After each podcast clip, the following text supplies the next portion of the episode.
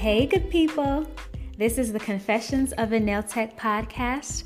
I'm your host, Rashida H. Muhammad, nail tech affectionately known as Ra. I have so much to share with you this evening. Welcome. Let's get started.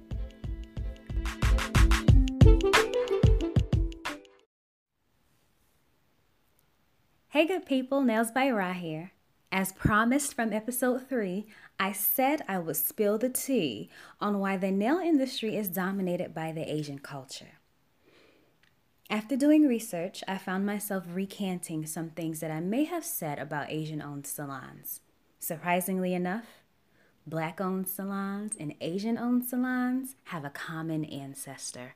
You ready? Let's get into it.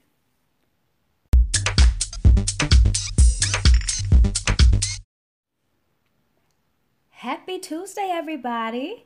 Did you enjoy your Monday, Tuesday, Wednesday, Thursday, Friday, Saturday? Love? Honestly, I don't know what day it is most of the time. If it weren't for this podcast, I really wouldn't know what day today is.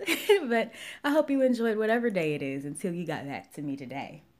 But anyway, I sat with myself since the last episode and I got into the thick of a burning question that I am always asked. Whenever I get a new client or it comes up in conversation, and they first grill me about why I chose to be a nail technician and I'm black and uh, yada, yada, yada. I used to not know the answer to the question that they would ask me. Sometimes I didn't care, and when I did answer, it was less than sophisticated. But I am always asked, why are most nail salons owned by Asians? Or some of my clients would say, owned by Chinese. I say Asian because not all salons are Vietnamese, not all salons are Chinese, and it's very rare to see Chinese run nail salons anyway. But I digress. I want you to think about something here. A quick history lesson, if you will. Can you tell me how the Vietnam War, an American actress, and nail salons are all connected? No? Well, I'm going to tell you. Well, in 2019, a filmmaker and activist, Adele Free Pham, debuted a documentary called Nailed It. I'm going to leave the information to this documentary because it is really good. Um, the documentary explored the boom of Vietnamese owned nail salons in the late 70s. So, the Vietnam War, which lasted from 1955 to 1975, was the conflict war between Laos, Cambodia, and Vietnam. Many Vietnamese immigrants came to the U.S. and lived in refugee camps. Actress Tippi Hedren, you might remember her from the Alfred Hitchcock series and more famously known for her role in The Birds, was involved in a charity work in Sacramento, California. Um, it was called the Weimar Hope Village, the refugee camp. And she was there to help these women find jobs in Southern California. So, these first 20 women, her goal was to help the women establish a way to make a way for their a living for their family. But when she got there, the women admired her nails, her beautiful long nails, so much that the idea came to teach these women how to do nails. So she introduced them to her personal manicurist to teach them the trade, which was nail technology.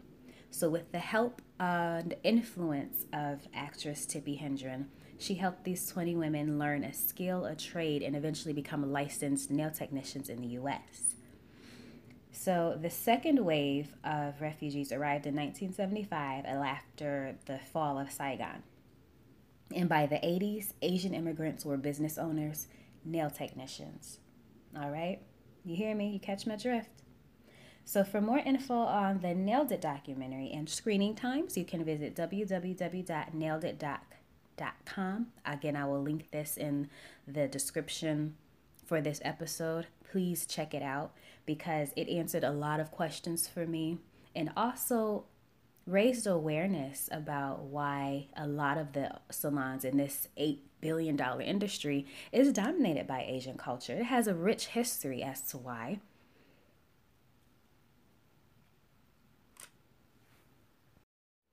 Now, imagine seeking refuge in another country because your home country is at war. Constant battle, bombing, killing, raping, slaughtering of human bodies, and you need out. So you seek refuge in another country. You come to this new country and you don't speak the language, but you have family members who already live here. They have learned a skill, they have mastered this skill, they have marketed this skill, and are making a living and creating a cultural wave while dominating a growing field. You see, there's room. So I couldn't stop scrolling and reading as I put this information together for y'all. Like the more I knew, the more I felt compelled to eh, to share this information because it was so riveting and it again, it answered so many questions that I had regarding the industry and it was it was a pleasure to know that we share a common ancestor. And I won't say ancestor because this woman, these people are still alive, but I say ancestor in regards to the beginnings and the origins of uh, black owned nail salons. We, we're connected and we do work better together. So I did mention that Asian owned salons and black owned salons have a common ancestor. I'll get back to that after this break.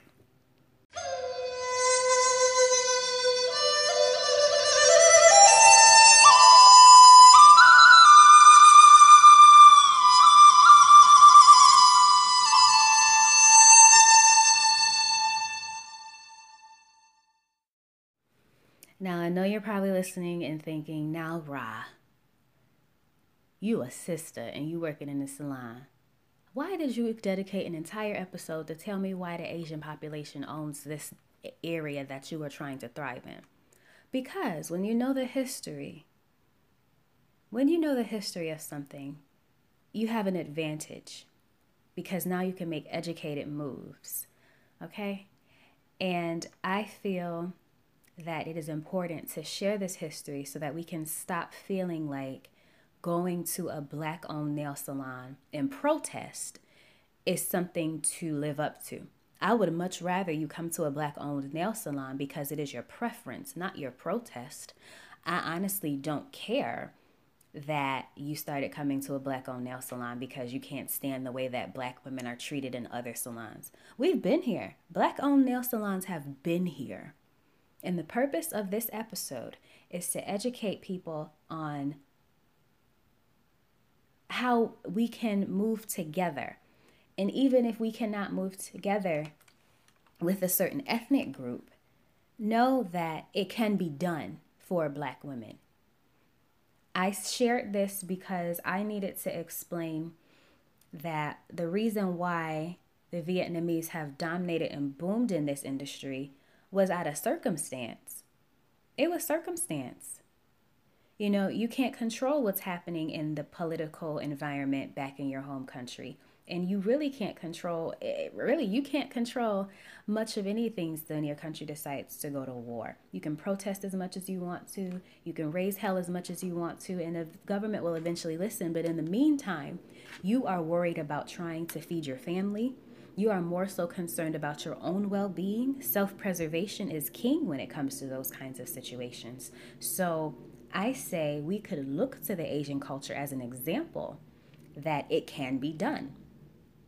I say this because to this day, a lot of people who are migrating to the US are finding jobs in service industries or skilled trades because sometimes these jobs are looked over by the regular American population. These are luxuries, these are things that we do for leisure.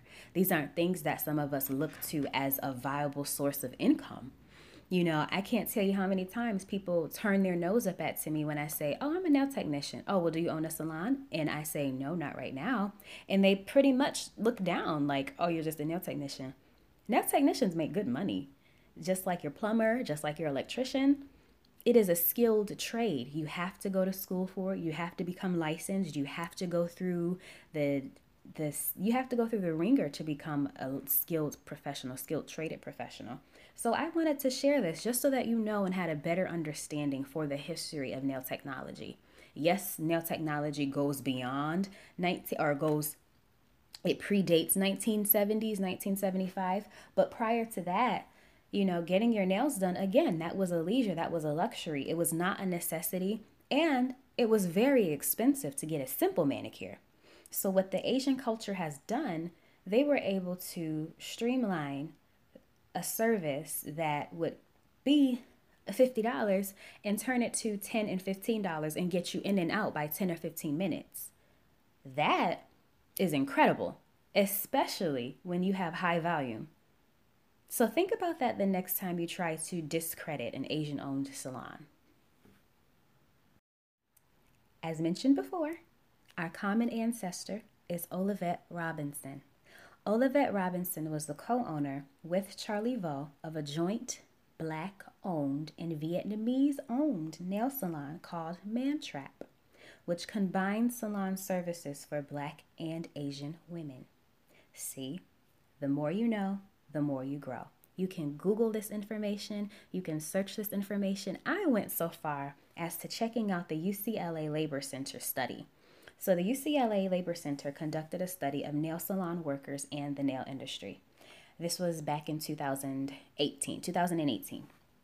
So, I highly suggest reading it for yourself because I am still unpacking the wealth of knowledge presented by Preeta Sharma, Saba Waheed, Vina Nguyen, Lena Steptic, Reina Orellana, Liana Katz, Sabrina Kim, and Katrina Lapira. These group of studies was phenomenal. It was a wonderful read, and I think I'll link that in the episode description as well.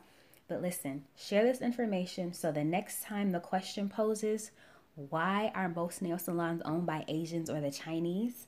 You have an answer. Also, in this finding, I learned that the boom in immigration from the Vietnam War lasted for some time. And again, to this day, there are still immigrants coming over to the States and taking these kinds of jobs and becoming entrepreneurs. So I never downplay anybody's choice to become an entrepreneur, especially in the field of nails, because again, it is an $8 billion industry. There is so much room for everybody here. I'm telling you. The proof is here. It's in the statistics. It, it's in the it's in it. You can see it. And it came over in three waves. The first wave were people who were educated and doctors and people who had these kinds of jobs and positions already. And the second wave of immigrants were people who um, were lower education, some from rural areas and barely spoke English. And then the third wave were political prisoners, people who were, you know, not so great, and a group of Chinese, amongst other who came over. So you think about this and you already have family who is here and established, you come in and it is a way to learn a skill and a means to provide for your family once you get to a new place. Trust me, I I'm I'm quite sure. I had I'll, I'll say this, moving from state to state was a challenge. I could only imagine what it would be like moving from this country to another country and getting reestablished and I'll say this a country that is not English speaking. So, for example, if I just picked up today and decided to move to Brazil, and I got to Brazil and I could not speak Portuguese, and I tried to make it, you know how difficult that would be? So, just think about that. Put that into context the next time. The next time you want to downplay and try to you know, downplay one ethnic group while trying to big up another. You know, I've always appreciated people coming to black owned nail salons, but what I could not appreciate was the down talk of another Asian owned nail salon. And I'm guilty of it too sometimes, but that was before I educated myself and was able to change my mind. So there's power in that power in a changed mind.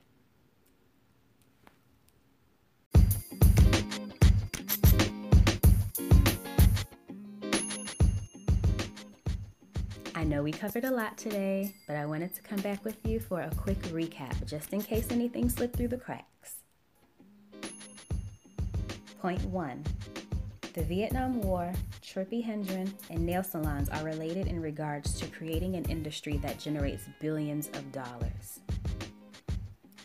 Point 2 Nail services were once luxury services and much, much more expensive than they are now and before the boom in Asian owned salons, creating affordable and fast services. Point three Mantrap was a joint black and Asian owned salon still operating today across the United States and Canada. Four, although the industry is owned by Asian culture, it is heavily influenced by Black and Latinx. So before you make fun of the next salon, remember the history.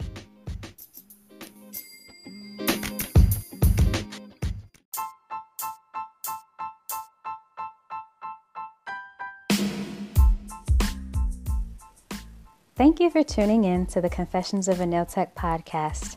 I've been your host, Rashida H. Muhammad, Nail Tech affectionately known as Ra. Make sure you tune in next week, Tuesday, for our next episode. Looking forward to hearing from you. Make sure in the meantime to subscribe to the Nails by Ra page. Also visit me at www.nailsbyra.com and stay in the loop at Nails by Ra across the board on Instagram, YouTube, Facebook, and Twitter. Until next time.